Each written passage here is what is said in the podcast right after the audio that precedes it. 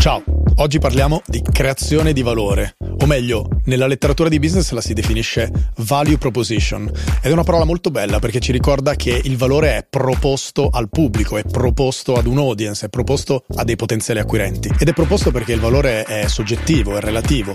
Ciò che è di valore per me può non esserlo per un'altra persona e quindi il prezzo che una persona è disposta a pagare per quel valore è diverso a seconda dei casi. Parleremo anche di brand, ovvero di come a quel valore si possa e si debba ancorare una marca che lo racchiude, che lo protegge, che dà a quel prodotto, a quel servizio, a quell'esperienza un significato che va al di là della soddisfazione di un bisogno funzionale. Il tutto cambia a seconda delle geografie, cambia a seconda dei mercati, cambia a seconda dei prodotti, cambia a seconda delle persone e quindi abbiamo ritenuto di confrontarci su questo tema, oltre che tra di noi, anche con alcuni autorevoli, illustri membri della business community. Parliamo quindi di creazione di valore.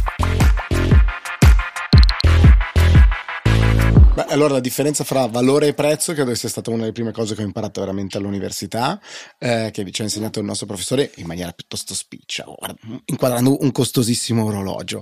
E, e, poi la seconda cosa invece che ho trovato molto interessante nel tema del valore, poi lo, lo vediamo anche con, con tutte le persone che sono intervenute, è che lo stiamo spacchettando no? sempre di più questa concezione di valore lungo tutta la catena di produzione di quello che è un prodotto, un servizio finale e questo è un aspetto interessante. Valore per chi e come misuriamo quel, quel, valore per la mia community di riferimento, per me, per i lavoratori e le lavoratrici che hanno contribuito a creare quel prodotto o servizio, anche questo credo che sia un aspetto cangiante della definizione di valore.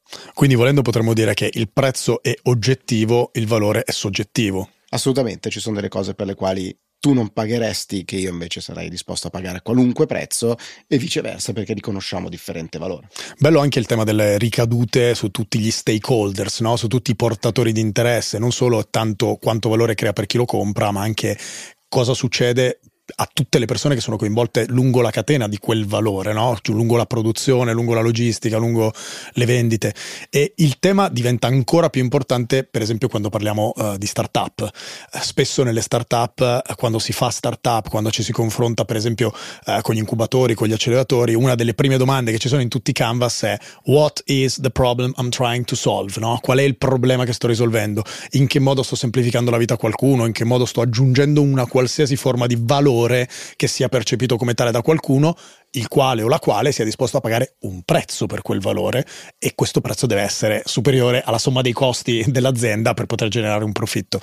Ti non è capitato? Non necessariamente, attenzione, dimmi. No, non necessariamente, ne parleremo eh, perché c'è stato tutto questo grande investimento negli ultimi anni, no? ad esempio da fondi di venture capital che hanno aiutato nella creazione di un valore anche a costo che appunto le perdite fossero superiori ai guadagni eh, e questo è un aspetto affascinante, chissà per quanto può durare, è una, è una, grande, è una grande, domanda. L'altro aspetto è che la domanda centrale che tu, port- che tu ponevi, cioè qual è il problema che sto risolvendo, mettere al centro il valore che noi portiamo, è una domanda che si fa molto spesso all'inizio, ma credo sia ancora più difficile farsi ripetutamente nel corso della vita di un'azienda che ha 100 anni, 200 anni di storia, ma ancora di più di un'azienda che sta nascendo, di una startup, perché dire che cosa metto al centro. Allora quando hai gli investitori, magari il team, la community, quelli che tu percepisci come i tuoi potenziali clienti, hai la tensione di dire, beh, magari vado da una parte piuttosto che dall'altra. Richiedersi sempre cos'è davvero il valore che noi produciamo, qual è il problema che noi possiamo risolvere, credo sia una domanda difficilissima e tanto importante da farsi. Sì, e mi è ricordato di un paio di conversazioni che abbiamo fatto con alcuni degli ospiti, adesso non voglio spoilerare, ma vedremo a breve perché il tema del come continuare a crearlo è chiave, soprattutto in un mondo che cambia così velocemente. E mi ha ricordato questa intervista pazzesca a Jeff Bezos che aveva fondato, diciamo, Amazon dieci anni prima di questa intervista e continuava a perdere soldi. Ed era uno di quei late show americani dove il giornalista gli faceva un po' challenge, diceva ma ragazzi continuate a bruciare miliardi miliardi, continuate a non essere in attivo, ma com'è possibile? E Jeff Bezos, ridendo molto, spiega che in realtà è un tema di è tipico delle società come noi, stiamo reinvestendo tutto quello che guadagniamo e anche di più in questa mentalità che spesso viene definita winner takes it all, no? Cioè arriverà il momento in cui prenderemo tutto il mercato e cominceremo a disinvestire o ridurre gli investimenti e generare profitto. Come dicevi tu, non sappiamo quanto può durare. Io direi che forse è già finito, il 2023 ci sta già ricordando che se le società non sono in grado di produrre profitto cominciano a essere guardate in maniera un po' dubbia, quindi non lo so, forse è già finito? Ma penso che sia già finito da un po' di tempo in realtà questa conversione, questa correzione, credo che sia in atto da, da un po' di tempo. Ribatto la tua citazione di Jeff Bezos con un'altra citazione di Jeff Bezos su che cosa sia effettivamente il valore eh, quando gli viene chiesto uno perché parte con i libri in Amazon e due che cosa sarà il futuro e lui dice una cosa molto bella molto semplice quasi banale però credo che sia intelligente perché è in grado di astrarre quindi banalizzare dice ma vorranno le persone sempre più beni e consegnati sempre più velocemente quindi queste due cose sono quelle che se noi riusciamo a eh, matchare, a rispondere a questo bisogno, creeremo del valore. Ed effettivamente poi da là avevo ancora un sacco di capelli all'epoca quando rispondo a questa domanda. da lì in poi nasce Prime, nascono tutti i servizi eh, i più diversi e credo che sia la centralità di Amazon che nel creare valore, ad esempio, si dice essere customer obsessed. Tutti dicono a customer centric, Amazon dice sono customer obsessed, quindi la mia creazione di valore è nella semplificare la vita del, dell'utente, cliente, nel trovare qualcosa Bello. online. Vabbè, allora giusto per non finire con un pareggio, chiudo con la terza citazione di Jeff Bezos, che ad un certo punto, parlando di questo tema, dice ci sono due modi di creare valore. Uno è fai un inventario di quello che sa fare la tua azienda ed estendi linearmente da là. Due, ti focalizzi su quello che è rilevante per il consumatore e inferisci, quindi risali e decidi cosa ha senso fare. E se questo significa che devi sviluppare nuove competenze, assumere nuove persone, poco importa perché è così che si crea valore in un contesto che cambia così velocemente. E questo secondo me è un grande, grande insegnamento perché troppo spesso siamo stati abituati a pensare alle aziende che nascono con, solo con il gut feeling di un imprenditore, con una grande idea, mentre invece qualcuno ci dice attenzione che possono nascere anche a valle le idee. Ed è un grande tema che discutiamo molto anche nella puntata dedicata al marketing con, con alcuni dei nostri ospiti parlando di VC, parlando di società che nascono, crescono, si riproducono e muoiono, adesso non si riproducono, ma insomma evolvono. Speriamo non muoiano. No, speriamo non muoiano, perché qualcuno, la selezione della specie, il darwinismo digitale esatto. di cui parlano tutti c'è un intervento, una delle tante persone con cui ci siamo confrontati, che secondo me è molto centrato rispetto a questo tema, che è l'intervento di Elena Lavezzi. Elena è una manager italiana, 35enne, che ha avuto la caratteristica, chiamiamola così, unica in Italia, di aver lavorato in tre unicorni. Quindi lei ha iniziato la sua carriera in Uber, unicorno, ricordiamolo, è un'azienda che ha superato il billion, quindi il miliardo di dollari di, di fatturato, prima di valutazione. Prima della quotazione in borsa. E Elena ha lavorato in Uber, che quindi è una di quelle Winner Takes It di cui abbiamo parlato prima, ha lavorato in Circle e ha lavorato in Revolut. E Elena ci ha raccontato un punto di vista molto centrato, molto preciso su questo tema e sul rapporto con i venture capitalist. Sentiamo cosa ci ha detto. Le aziende tech per natura eh, devono portare una profonda disruption nell'industria nella quale operano e a volte addirittura creano delle industrie da zero. Però cosa vuol dire creare valore? Diverse cose. Innanzitutto eh, pensiamo che queste aziende eh, migliorano spesso eh, dei servizi o eh, già esistenti di industrie più tradizionali. Questo vuol dire che spingono tutti gli altri competitor, anche quelli più tradizionali, a eh, migliorare la propria esperienza, a rendere i servizi più accessibili e dunque portano una, un grande valore per l'utente finale che usufruisce di prodotti sempre più intuitivi, con delle customer experience sempre più, più facili, più innovative e appunto con commissioni sempre più, più basse e possono accedere a servizi diversi, sempre più servizi in un'unica app. Eh, pensiamo a tutte le super app che stanno nascendo che appunto hanno come scopo proprio quello di permettere all'utente di accedere ad un unico luogo che poi è quest'app con un unico onboarding e un unico KYC. Dunque la, la facilitazione eh, all'accesso di servizi che prima sarebbero stati in eh, app eh, o luoghi diversi ma semplicemente trovandoli in un unico luogo che appunto sono le super app. Poi pensiamo ad esempio alla creazione dei posti di lavoro, eh, pensiamo ad esempio ai mercati emergenti, ma non solo, in cui queste realtà creano da zero un nuovo modello di business e permettono a persone eh, di lavorare, magari persone locali che non hanno magari avuto possibilità di viaggiare tanto nella loro vita, di lavorare con profili internazionali, diventando a loro volta dei profili internazionali, eh, con persone che eh, sono sedute in Silicon Valley, a Tokyo, eh, in Messico eh, oppure in Francia, eh, poterlo fare da casa loro e poter poi eh, crescere a livello professionale e avere opportunità appunto ovunque nel mondo eh, grazie a questa, a questa, esperienza. Dunque, creazione di posti di lavoro, posti eh, dove di, l'ambiente di lavoro è un ambiente giovane, flessibile, eh, proiettato verso il futuro. Dunque trovo che sia un'immensa creazione di, di valore.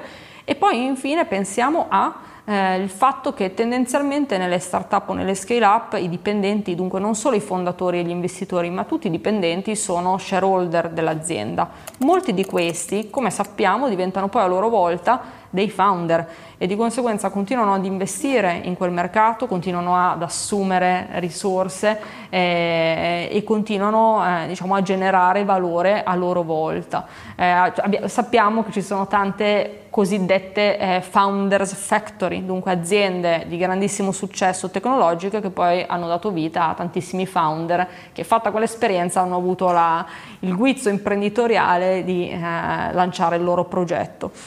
Trovo che in mercati come il nostro, ad esempio il mercato europeo, certe tecnologie certo portano una profonda disruption, ma pensiamo ai mercati emergenti ehm, o i posti diciamo, più, più, remoti o più lontani da noi in cui eh, grazie a un'app come Uber eh, le donne possono in totale sicurezza uscire la sera avere una vita sociale eh, spostandosi in sicurezza all'interno delle loro città dove il servizio eh, appunto eh, garantisce un certo standard eh, di, di, sicurezza. Oppure eh, pensiamo alla possibilità di aprire eh, un conto corrente in pochi minuti in mercati come ad esempio l'Africa in cui tanti, milioni di persone fino al momento prima non potevano eh, avere un conto corrente oppure accedere a un certo tipo di commissioni agevolate eh, e dunque essere diciamo, nel pieno controllo delle loro finanze e diventare appunto indipendenti finanziariamente e poi eh, questo ovviamente ha impatto nel, nella emancipazione, nella gestione di tutta la loro, tutta la loro vita. Oh, visto che questo è un tentativo la cosa più vicina a un MBA, diciamo così, eh, prendendo spunto dal libro del personale MBA di cui tu hai, hai curato la prefazione, giusto, in, in, italiano, proviamo a cristallizzare un po' di concetti, anche perché chi come Elena si trova a fare quotidianamente, a volte dà per scontato magari, diamo per scontato dei, dei concetti che non lo sono e tra l'altro, anche rispetto a quello che dicevamo poc'anzi, abbiamo vissuto un'epoca molto particolare. Oggi ci sono dei manager di 35-40 anni, imprenditori di 35-40 anni che hanno vissuto solo un tipo di mondo di business. Tra cui, ad esempio, quello che si diceva finanziato dai venture capital, quindi fondi di rischio che sono disposti a perdere 9 volte su 10 purché quella decima invece faccia ripaga per tutti, ripaghi per tutti quanti. Eh, e quindi il primo concetto che ti forza ad avere questo tipo di capitale è la scalabilità, uno dei concetti eh, di cui si diceva che sia disruptive, quindi che sia um, di rottura rispetto al precedente. Non è necessariamente che tutti i business possono essere scalabili o devono essere scalabili, qualcuno lo è, qualcuno non lo è. La tecnologia abilitante è stata determinante per questo concetto di scalabilità. Prima tu facevi la tua industria, poi se eri bravo andavi anche all'estero cercando di ottimizzare i costi. Oggi eh, quello che eh, Jeremy Rifkin chiama zero marginal cost economy, no? quindi io ho una piattaforma e a quel punto una volta che l'ho popolata la popolazione di un utente in più non ha un costo eh, ulteriore, quindi quello è tutto, è tutto guadagno pensiamo a generare il mio video su YouTube eh, per, per, dirne una. No? Questo concetto della scalabilità è straordinario, però a volte io mi sono trovato a dirmi, e io cosa sono? Se non sono scalabile non creo valore? Credo di sì. No, è assolutamente così. Eh, in realtà il nostro paese in particolare è un paese fatto di business che sono difficilmente scalabili per tanti versi. No? Se pensiamo alle tante aziende di prodotto che abbiamo, all'attenzione sartoriale, eh, di artigianato che c'è su tanti nostri prodotti, è l'antitesi della scalabilità per come la si intende oggi. E sono d'accordo con te. Non vuol dire che questo non stia creando valore tanto per gli imprenditori quanto per le persone che ricevono quel prodotto.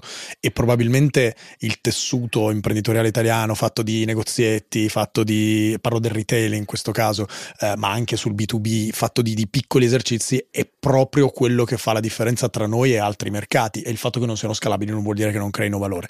D'altro canto, la trasformazione digitale cosiddetta ha abilitato una serie di modelli di business. Come dicevi tu, se il costo marginale è zero o quasi, è evidente che ad un certo punto cominci a scalare. Io negli ultimi vent'anni sono stato manager in agenzie di comunicazione, che è l'antitesi della scalabilità per tanti versi, perché sono business di persone, per cui abbiamo vinto una gara, abbiamo un nuovo cliente, bene, dobbiamo assumere delle persone che devono gestire quella relazione, quel cliente.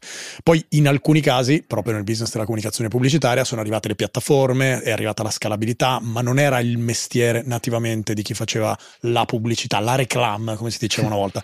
Quindi l'ho vissuto anch'io sulla mia pelle ed è un grande tema. È però vero che questi VC, quelli che conosci bene di cui hai parlato, eh, sono persone che si espongono ad un grande rischio, quindi su quell'una su dieci che ce la fa deve avere dei multipli esponenziali dal punto di vista della crescita in modo da ripagare tutti gli investimenti. E quindi è, è un grande tema, è un bel dilemma quello di dire ok, ho un'idea di business, ma non è esponenziale, non scala in maniera esponenziale. Vuol dire che non troverò mai finanziamenti? È una domanda alla quale risponderesti, te le sei fatte anche tu queste domande quando hai iniziato, quindi come hai risposto a questa domanda o che tipo di riscontro hai trovato in chi doveva finanziare? Ma io sono guidato da un'altra parola che si usa molto spesso in questi generi di libri o di conversazioni, da radical candor. Quindi quando un venture capital, mio, un, appunto un finanziatore, un investitore mi diceva se il nostro business, ad esempio con Will, era scalabile, no. molto evidentemente non è scalabile, è molto più simile a un'agenzia come raccontavi tu piuttosto che a una piattaforma. Eh, questo non vuol dire che non possa essere ottimizzato e quindi se domani mattina si aprisse un nuovo mercato, ad esempio, ci sono delle cose che possiamo fare senza tutti quei costi iniziali che abbiamo avuto eh, all'inizio con maggiore consapevolezza, eccetera, è cosa ben diversa dalla, dalla scalabilità. Quindi quando mi sono fatto la domanda mi sono risposto in maniera più autentica possibile rispetto a quello che dicevi tu, prendendo coscienza di quello che, che io sono. Ti faccio challenge visto che dobbiamo anche tenere a mente che vogliamo cercare di fare qualcosa di vicino ad un MBA, quello che tu hai appena citato è un discorso che normalmente nelle aule viene discusso come economie di scala, economie di scopo ed economie di apprendimento. Quindi economie di scala perché ad un certo punto posso comprare mio, le mie materie prime, diciamo così, mie, quello che mi serve per fare il mio business ad un prezzo più basso perché aumento i volumi. L'economia di scopo è perché so fare una cosa, ne faccio una collaterale, faccio matite, mi metto a fare penne e quindi ho delle economie di scopo legate alla, al fatto che i due business sono simili. Economia di apprendimento, quello che hai detto tu, apro un nuovo mercato, però ho già fatto un certo numero di errori, ho già imparato delle cose, quindi mi viene più facile aprirlo. Tutto vero. Il challenge però è questo. In un mondo che cambia alla velocità di un algoritmo, quante probabilità ci sono che aprire un nuovo mercato, entrare in un segmento simile, riesca, ti, ti, che in quel caso ti riesca realmente di poter replicare quello che hai imparato e quanto invece spesso ti trovi quasi a dover reinventare la ruota perché un nuovo mercato è completamente diverso. La tecnologia ha subito un'evoluzione pazzesca, le persone vogliono già una cosa diversa. Hai un concorrente che sta facendo quello che facevi tu cento volte meglio e ti ha spiazzato completamente. Quindi spesso poi non ce la fai a farle queste cose, no? Beh, la risposta è nel fatto che Will non ha scalato.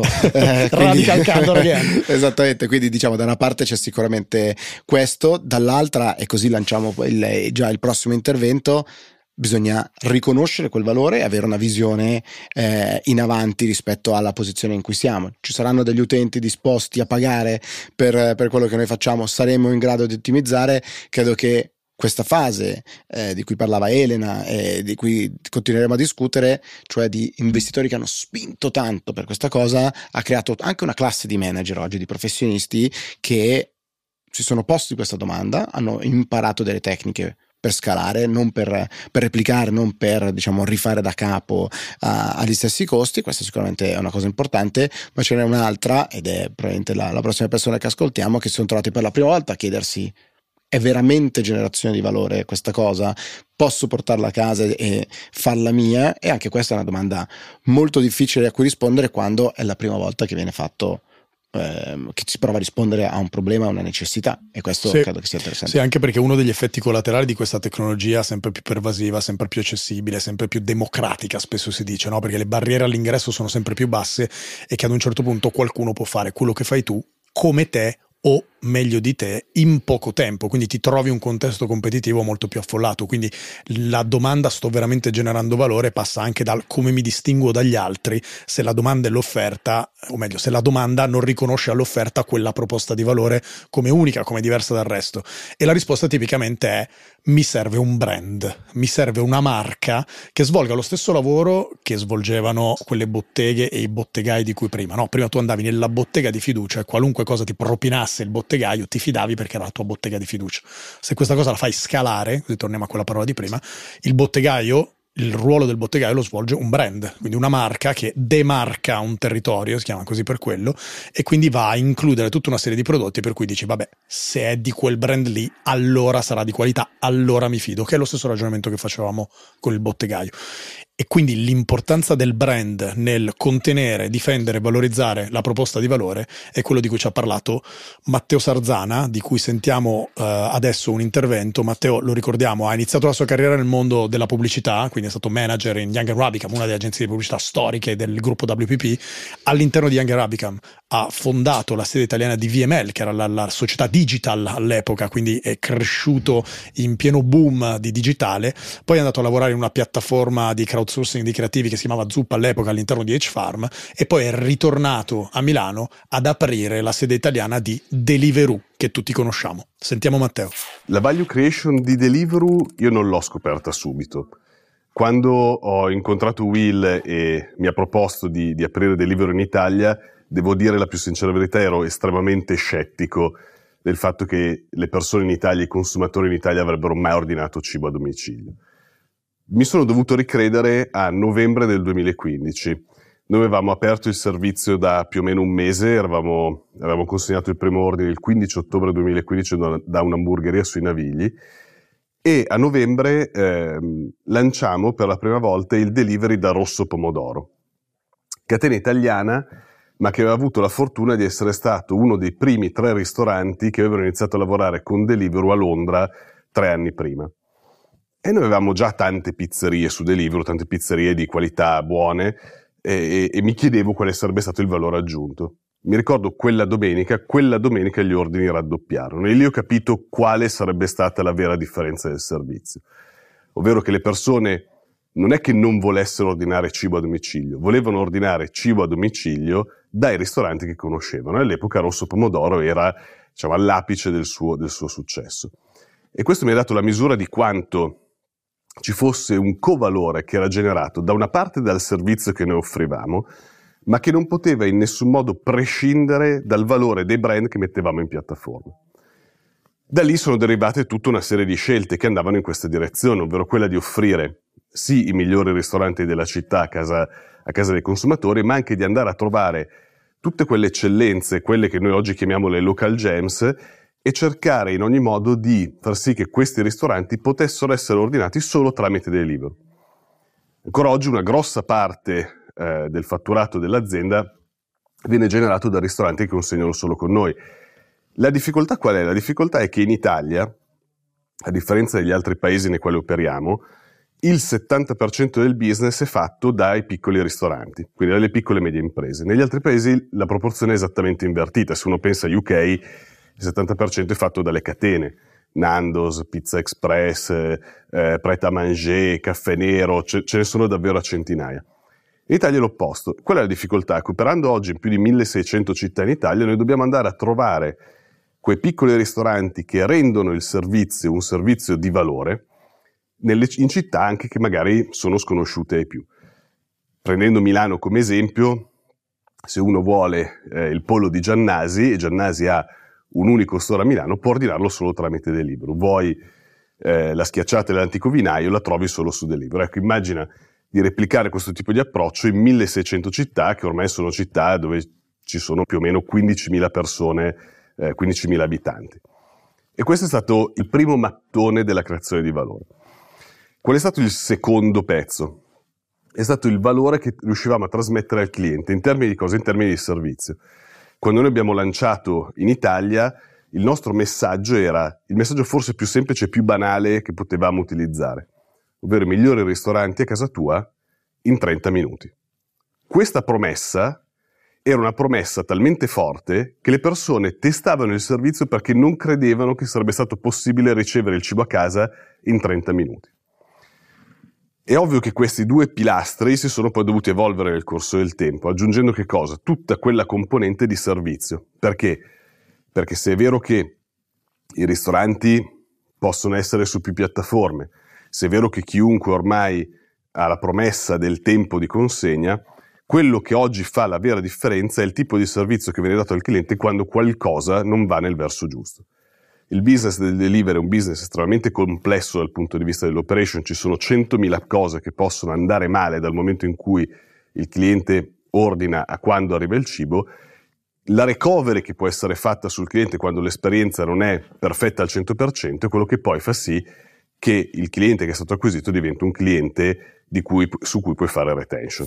Oh, Matt ha detto una cosa eh, interessantissima. Matt, perché eh, l'ho conosciuto tanto tempo fa quando stava lanciando proprio Deliveroo, eh, ci siamo occupati di sharing economy in, in generale. Dice una cosa bellissima. Eh, specie in una decade abbondante, in questi 15 anni, dominati dalle piattaforme, che poi è un po' quello che dicevi tu quando parlavi della fiducia come la moneta più importante, una delle monete più importanti per creare valore, e lui collega la fiducia, il valore del brand Deliveroo in questo caso, quindi piattaforma abilitante, e quella del merchant, come lo chiamano queste piattaforme, quindi in questo caso del, del, ristoratore. Persone volevano ordinare per testare questo servizio, capire se avevano voglia di ricevere eh, la, ehm, eh, il cibo in pochi minuti, dall'altra parte però volevano fidarsi, volevano avere quel ristorante di cui già si fidano. Quindi questo doppio valore è fondamentale e nei mercati, nelle piattaforme che sono appunto dei mercati a più lati, perché c'è eh, la piattaforma, c'è il consumatore,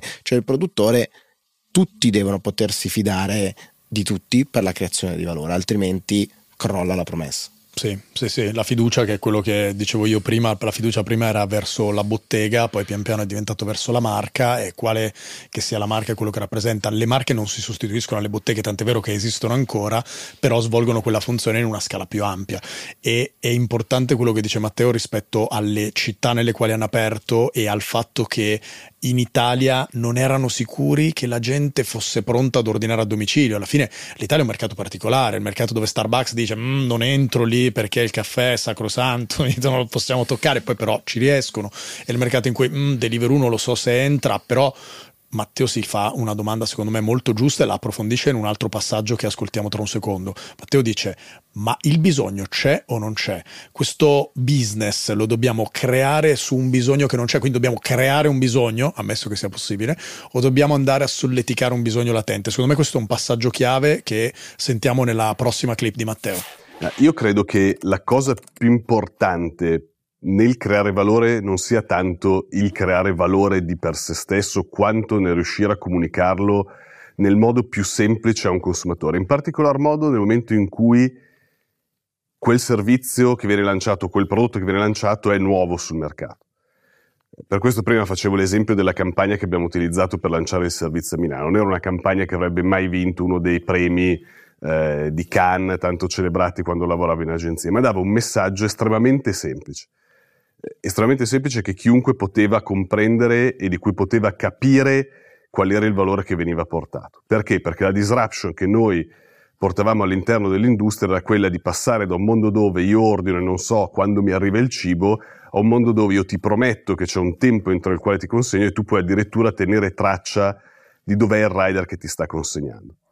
Questo stesso valore poteva essere comunicato in tantissimi modi. Noi abbiamo scelto il modo più semplice e immediato per, per parlare ai nostri consumatori. È ovvio che poi nel corso del tempo questo messaggio si deve, eh, si deve modificare, si deve adattare e, e deve diventare eh, qualcosa che rimane al passo coi tempi. L'altro aspetto fondamentale nella creazione del valore è quello di comprendere qual è il reale di- punto di differenza che fa sì che il potenziale consumatore ordini. Non è che prima di Deliveroo non esistessero servizi di consegna cibo, di cibo a domicilio, semplicemente non, non, avevano un prodotto, in questo caso per noi il prodotto è la consegna ma anche i ristoranti da cui viene effettuata la consegna, che erano quelli appetibili per il consumatore. Allora guardando al mercato uno potrebbe, avrebbe potuto dire in Italia non c'è, eh, non c'è bisogno di cibo a domicilio, in realtà c'era bisogno ma non c'era il servizio giusto e noi questo l'abbiamo visto quando abbiamo cominciato a lanciare le città più piccole, nessuno ci credeva. Noi da, dal 2018 abbiamo cominciato un piano di espansione importantissimo, siamo passati da 24 a 1600 città in, eh, in 5 anni e non è che le persone delle piccole città non volevano ordinare, semplicemente non c'era un servizio che gli permetteva di farlo. E quindi è, è, è, è lì la difficoltà nel capire quanto sia il mercato non essere pronto oppure se il mercato è pronto ma non esiste un servizio in grado di soddisfare le esigenze. Questa è la domanda principale che uno si dovrebbe, si dovrebbe porre. E una volta che si è risolta questa domanda, anche capire se sto comunicando in maniera efficace quello che è il mio posizionamento e quella che è la mia, la mia proposizione di valore rispetto a quello che voglio che il cliente faccia. Non so se c'è, se c'è, la pagina Le bimbe di Matteo Sarzana, però io ne farei parte sicuramente eh, per quello che dice eh, anche, in questa, anche in questo frangente bellissima l'idea della eh, andare a atterrare su mercati diversi. Hai un headquarter globale, bisogna produrre del valore locale, capire come fare per produrre valore locale che cosa vuol dire il valore nella specifica città, ad esempio nei centri più piccoli che, che diceva, e quindi dire forse non sono il primo che fa questa cosa del consegnare la pizza dalla pizzeria a casa, c'è sempre stato, però forse posso farlo in maniera migliore, quindi non è l'innovazione nel quello che faccio, ma il come lo faccio eh, e quindi si può effettivamente portare nuovo valore anche in un centro piccolo dove magari le esigenze sono diverse rispetto alle grandi, alle grandi metropoli ed è bello verificare l'esistenza di un valore avendo chiari i dati, i KPI no? Su, sui quali ci si misura e localizzarli in nuovi, in nuovi centri. Creazione di valore per la community alla quale, fai, alla quale fai riferimento. Sì, torniamo al discorso che, creazione, che, il valore è relativo, quindi è soggettivo, dipende da come viene percepito. Torniamo al discorso di Jeff Bezos che dice cerchiamo di capire cosa è rilevante per persone e poi inferiamo quello che deve fare l'azienda e non viceversa. E poi Matteo mette l'accento su un altro aspetto, secondo me chiave, che è quello del dilemma di cui parlavamo in apertura, saper fare o far sapere. Io devo essere bravo a gestire tutta la logistica delle consegne, affiliare i migliori brand perché così sono rassicuranti e le persone li segue, fine, ma poi devo anche dirglielo alle persone che sto risolvendo loro un problema e devo dirglielo nel modo più immediato possibile che risuoni rispetto alla loro percezione del valore, quindi a quello che loro percepiscono come un bisogno. Matteo dice siamo passati da poche decine a migliaia di città in Italia, quindi siamo andati anche nelle città piccole dove tutti dicevano ma figurati ci metto tre minuti ad andare in pizzeria a un paese piccolo perché dovrebbero ordinare? E sta funzionando, sta funzionando funzionando perché con una comunicazione diretta, molto immediata, sono riusciti ad arrivare dall'altra parte a far percepire quella proposta di valore come valida. Questo è un tema secondo me molto importante. Il marketing, di cui parleremo presto, è quel fare fine tuning, quel sintonizzare la domanda e l'offerta, capire quello che posso fare e quello che viene percepito come tale. Secondo me è super importante. E quello che si diceva prima che è particolarmente vero per le piattaforme, perché si mettono al centro e devono unire più soggetti che è un po' quello che ha fatto Spotify, eh, di cui adesso sentiamo un intervento perché aveva un enorme problema al centro e ha unito noi tutti utenti e dall'altra parte i creatori della musica e oggi anche dei podcast, eccetera, dando un nuovo spazio, nuovi strumenti basandoli su un business model eh, diverso, molto interessante. Peraltro in una industria che era pazzesca perché la musica esiste da decine di migliaia di anni, super satura, dove c'erano delle istituzioni dove nessuno pensava di poter innovare, invece loro ci sono riusciti. Ascoltiamo quindi l'intervento di Federica Tremolada, che è la responsabile Southern and Eastern Europe di Spotify. Eh, Federica ha iniziato in buongiorno.it, che era un'azienda digitale italiana della prima ora, poi è passata in Google, poi è andata a lavorare come responsabile di YouTube negli Stati Uniti, ritornata in Italia a guidare Spotify, quindi un profilo molto legato a questo mondo dell'innovazione evoluzione delle piattaforme del digitale eh, che ci ha dato appunto un punto di vista interessante su come Spotify ha agito e di come ha innovato, creando valore con un business model eh, nuovo. Il lancio di Spotify nel 2006 eh, non solo ha creato valore eh, per tutta l'industria musicale e per gli artisti, ma anche per gli utenti. Quando diciamo che Spotify ha sconfitto infatti eh, in qualche modo un modello che non funzionava, che era fortemente ehm, impattato dalla, dalla, pirateria, ci riferiamo al modello di, di business model dello streaming. Quindi da un momento all'altro le persone si sono trovate un intero catalogo di musica all'interno diciamo, della, eh, delle proprie tasche, eh, una modalità di ascolto che potesse essere in movimento, ubiquita, eh, ovunque diciamo, l'utente lo, lo, desiderasse e anche con un business model che fosse sostenibile. Cioè con 9,99 euro al mese era possibile accedere per la prima volta ad un intero catalogo musicale solamente con un clic, mentre prima ovviamente l'unico modo era scaricare una musica attraverso iTunes oppure acquistare un CD. Questo ha facilitato enormemente l'accesso, cioè è stata una porta intera eh, su un intero mondo eh, musicale che prima non era disponibile. È interessante quello che dice Federica, straordinario. Per i più giovani magari oggi è naturale usare una piattaforma come Spotify, chi eh, come noi mi metto nella tua generazione, ci mettiamo tutti insieme, siamo cresciuti che a un certo punto c'erano delle piattaforme illegali per, io non l'ho mai fatto, ma un mio amico mi ha detto che lui lo faceva e trovavi le canzoni, i film in, uh, non in streaming, ma si poteva scaricare, quindi scaricavi eh, quella, quella canzone, quel film che volevi e questo ha ucciso la musica perché non c'era un business model vero là sotto, c'era una tecnologia che però abilitava un comportamento e a quel punto il valore non veniva remunerato, si generava del valore, la musica ha un valore sentimentale, io mi diverto, eh, condivido con il mio ragazzo, la mia ragazza il CD, la cosa eccetera, però non, non c'era poi una formula di monetizzazione. Oggi ehm, quello che fa Spotify è aver trovato un suo modello di business che mette insieme e crea del valore per tutti, l'utente è disposto a pagare un abbonamento, il, ehm, il creatore della musica è disposto a stare sulla piattaforma, a cambiare il modo in cui fa le cose per generare il valore. Bisogna stare attenti forse a, dire, a distinguere fra il business model, fra il comportamento che viene, che viene utilizzato, quindi quello di avere un iPhone, un supporto, un device che ci permette eh, l- l- l'ascolto e poi effettivamente la creazione del valore. Qua la creazione del valore, ad esempio, è gigantesca secondo me perché è quello di risolvere un problema, come eh, ci ricordavi tu all'inizio, enorme, soprattutto per il creatore, cioè il eh, come fare per raggiungere tantissime persone salvaguardando in questo caso il mio copyright, quindi eh, la valorizzazione mie, della mia opera dell'ingegno.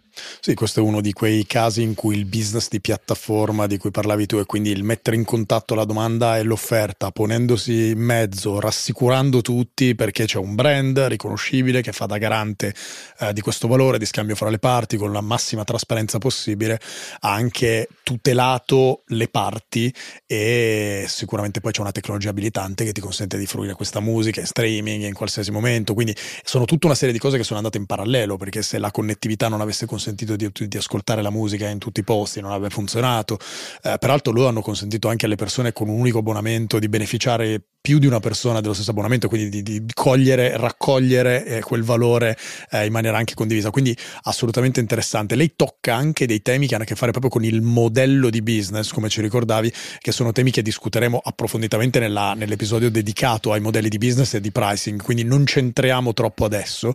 Eh, però secondo me era molto importante capire come opera Spotify proprio perché è andata a fare disruption in un settore che era completamente stazionario, peraltro era anche malato come ci hai ricordato tu e come ci ha ricordato lei. E fammi aggiungere una cosa forse sulla creazione del valore eh, e anche la creazione del valore la creazione ad esempio di una relazione fra me e il creatore, fra me e il musicista, l'artista, eccetera. È una creazione di valore il fatto che io posso conoscere e domani mattina viene monetizzato, sono disposto a pagare un prezzo per un live, per un concerto, per che ne so, qualunque altro eh, prodotto, servizio, momento, esperienza che quell'artista potrebbe decidere di monetizzare o di offrire. No? E questo è la generazione di un, di un valore, la creazione di un valore che poi magari a, una, a un momento di monetizzazione successivo. E questo era il sogno di internet, dei pionieri di internet della prima ora, no? mettere tutti in contatto con tutti, disintermediare, ridurre il potere delle elite.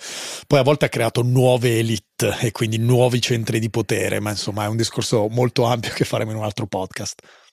Posso dire, c'è un po' di fighettismo nel mondo delle start-up perché è tutto sempre molto colorato. Adesso è un po' finita la fase delle felpe col cappuccio, però eh, perché è arrivata l'Ice Coast, sono arrivati i soldi. Infatti tu c'è la camicia oggi. Oggi c'ho la camicia, eh, dopo mi rimetto la mia maglietta d'ordinanza.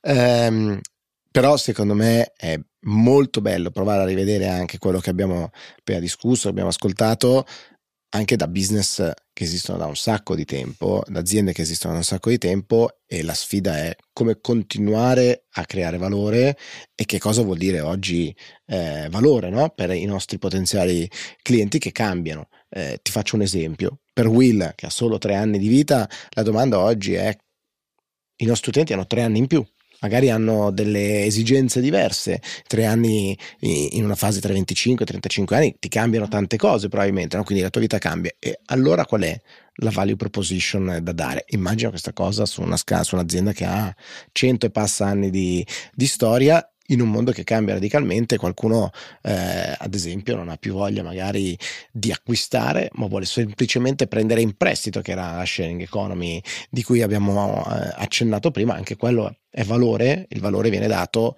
all'esperienza, al eh, poter avere a disposizione piuttosto che al possesso e alla proprietà di dire ho qualcosa di mio. Eh, e allora cambia la rumba.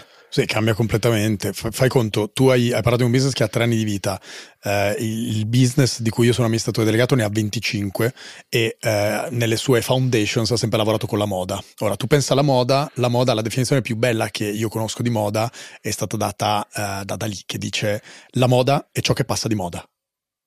Che questo ti mette subito l'accento sul fatto che è volatile per definizione, perché non sarebbe così, non, sarebbe, non esisterebbe questo business. Allora immaginati tu di mestiere ti occupi di rilevanza culturale. L'azienda di cui sono amministratore delegato seguiva questi brand e quindi lavorava sulla rilevanza culturale. La rilevanza culturale cambia continuamente. Ciò che è rilevante culturalmente oggi non lo è poi. E il brand è quella cosa che ti custodisce lungo il tempo, lo abbiamo già detto prima.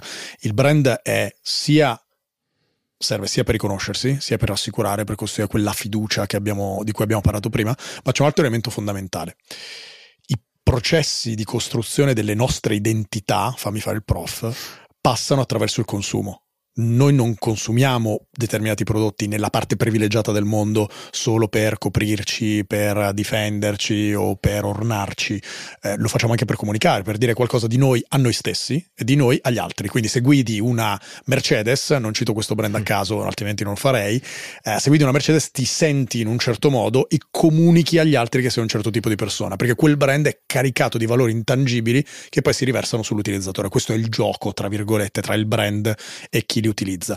Ecco, la marca può svolgere questo ruolo di custode nel tempo, ma la difficoltà è la value proposition. Tu puoi avere un brand che ambisce essere culturalmente rilevante generazione dopo generazione, ma la value proposition agganciata a quel brand riesce a rimanere attuale. Questo è un grandissimo tema e quindi abbiamo scelto di parlarne ed ecco, spoileriamo, Mercedes con l'amministratore delegato e presidente Italia di Mercedes che ci racconta di come un brand con decine, centinaia di anni di storia possa mantenersi attuale generazione dopo generazione e però debba rinvigorire costantemente quella value proposition eh, per i clienti in tutti i mercati. Ascoltiamolo. Tutto quello che chiamiamo customer journey sta cambiando permanentemente. Abbiamo sicuramente con la nuova generazione una clientela meno eh, fedele che um, comparando con prima sicuramente. Quindi la domanda è come mantieni ehm, eh, i tuoi clienti ehm, come tifosi, diciamo, quelli che tornano, quelli che sono eh, eh, permanentemente con te, che si sentono bene con il marchio. Ehm, io penso che il nostro cambiamento verso la strategia lusso stiamo andando giusto ver- verso questa direzione, perché sì, se vedi, se torniamo all'esempio del, della fashion, eh, tanta gente ehm, diciamo, è molto, molto tifosa di uno o due marchi, ma, ma, non sono tanti. Ma perché? Perché si sentono bene per quel, quel marchio, si sentono bene perché la, la, rappresenta bene, piace la qualità, si, si vistono su quello, con quello che si sentono, diciamo, anche una versione migliore di sé. Penso che lì possiamo fare, fare parallelamente la, la, la parallela con, con delle macchine certamente eh, la, la, forma di digitale di comunicare con loro, certamente l'assistenza, il servizio, tutto quello che eh, la velocità che ancora non conosciamo con delle macchine sarà fondamentale.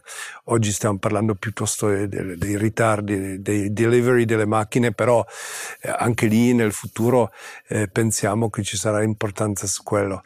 Quindi lusso sempre funziona quando sei lusso 360 gradi. Eh, e lì pensiamo che quando diventi così simpatico, lì possiamo aggiungere quelli, tutti gli elementi ESG, quindi la, come ti comporti con, la, con, eh, con, l'ambiente, con il tuo dipendente, con, uh, con, la città dove vivi, dove sei corporate citizen eh, perfetto, quindi tutto tutto questo entra nella valutazione dei clienti comprando una macchina, non è solo più motore o motore elettrico, la digitalizzazione, piuttosto come si sentono col marchio. E lì eh, stiamo facendo grandi investimenti. Se vede oggi la pubblicità che stiamo facendo è va tutto su image del, del, marchio. Se penso che quando stiamo parlando del sourcing per le materie prime del, del, um, per le batterie, um, stiamo guardando benissimo. Abbiamo uh, firmato un accordo che si chiama IRMA, che um, c'è sostenibilità anche su quello che se lavorano i bambini, eh, se c'è una esplotazione dei collaboratori. Eh, allo stesso tempo l'altro elemento, forse la gente non sa, oggi già possiamo riciclare o riutilizzare il 96% delle batterie. Quindi, eh, come ho detto prima, 360 gradi ti fa diventare più simpatico, più approcciabile eh, per, per i tuoi clienti e, e pensiamo che eh, lì poi hai due effetti. Eh, a, il tuo prodotto diventa molto più interessante ehm, perché il cliente nostro, nostro tifoso, diciamo, si vuole vedere con, col tuo marchio, ma anche allo stesso tempo ehm, puoi, puoi fare anche più soldi perché certamente arrivi a un, un, prezzo che come nella moda forse a, a volte non è, raz, è, razionale, c'è una certa irrazionalità del lusso, quindi c'è un punto di vista economico eh, e un punto di vista diciamo della eh, fidelizzazione della tua clientela, eh, questo sarà sicuramente strategia che eh, sarà importante. Ha detto tantissime cose ovviamente molto importanti, ce n'è una più di tutte che mi ha colpito, che mi ha toccato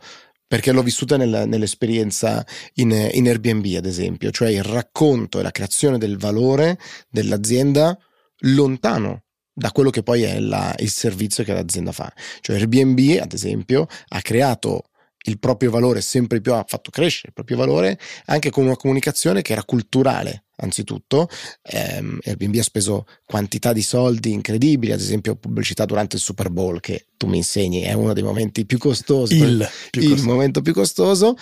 Per fare che cosa? Mandare un messaggio in quel momento, ad esempio, molto politico, cioè era un valore di dire sono la voce di una generazione. Questo è il valore che io vado a creare. Rappresento un modo completamente diverso di fare. Poi, by the way, puoi comprare, affittare casa tramite la mia piattaforma, ma la sostanza è il mio carattere inclusivo in termini sociali, il mio rappresentare delle nuove generazioni, delle nuove istanze e quindi portare del cambiamento.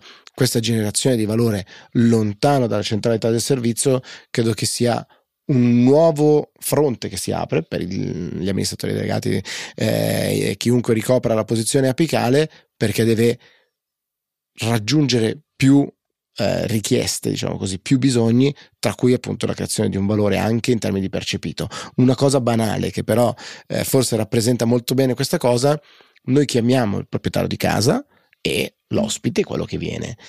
Ma quando usi poi la piattaforma di Airbnb, il guest è l'host, ma sono sempre eh, chi visita è il proprietario di casa, ma la generazione di quel valore, la creazione del valore è anche di sentirsi parte di una community e quindi in questa community ci, ci chiamiamo in una maniera diversa credo che sia poi anche l'oggetto di quello che eh, ci raccontiamo nella prossima puntata, no? anche la proposizione valoriale come il marketing. Assolutamente sì, la prossima puntata è dedicata a, al marketing e quello che hai detto è tanto più potente, tanto più rilevante quanto più il prodotto o servizio che proponi è a rischio di essere una commodity, quindi è copiabile da altri. Allora è lì che devi andare a elevare il brand, devi proporre un sistema dentro cui le persone si riconoscono, al punto che il prodotto, il servizio o l'esperienza che vendi diventa il souvenir del brand, è quasi l'esperienza di marca, è quello che vuoi vivere, è quello che scegli di vivere e poi il prodotto è un souvenir. Apple è maestra in questo, no? scegli i prodotti Apple, non sai neanche più perché, perché a livello di funzionalità non è quello il tema, ma perché vuoi fare parte di quel mondo possibile proposto da quel brand. È interessante perché libro alla mano, quindi fammi fare l'accademico nerd fino in fondo, abbiamo toccato tutti i punti che ci sono nel primo capitolo che è dedicato proprio alla value creation, no? per cui lui parla del fatto che il valore deve essere percepito come tale, che deve essere economicamente sostenibile, cioè ci deve essere qualcuno che è disposto a pagarlo, e parla del fatto che c'è una componente umana, cioè che ci sono dei valori core che sono degli esseri umani che devono essere soddisfatti e poi intorno ci puoi costruire eh, gli elementi più, più pratici, più concreti.